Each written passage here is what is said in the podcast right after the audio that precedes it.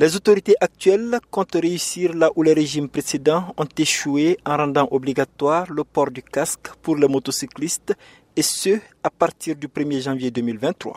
Une mesure appréciée par bon nombre de citoyens, dont Issa Angouiba. Moi, je pense que c'est une très bonne idée parce que les casques, euh, tout d'abord, c'est fait pour que les personnes qui portent déjà, pour la sécurité des personnes.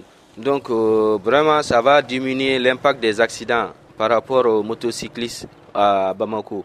Donc, euh, au Mali, disons. Depuis cette annonce, les autorités se donnent les moyens à travers des campagnes à la télé et sur Internet pour sensibiliser les populations. Si aujourd'hui les Maliens sont unanimes à reconnaître l'importance du port du casque, il s'agit, selon certains, d'une question secondaire. Et pour éviter aux autorités de disperser leurs efforts, Nyadiala Keita pense qu'il faut plutôt s'occuper des priorités que sont la cherté du coût de la vie et de l'insécurité. Ce n'est pas la priorité pour moi. La priorité aujourd'hui, c'est la, c'est lutter contre la vie chère parce que les gens vivent vraiment dans la précarité. Et il y a aussi euh, il y a d'autres urgences comme l'insécurité. Donc je pense que l'État doit revoir à ce niveau au lieu de, de, parler de port obligatoire.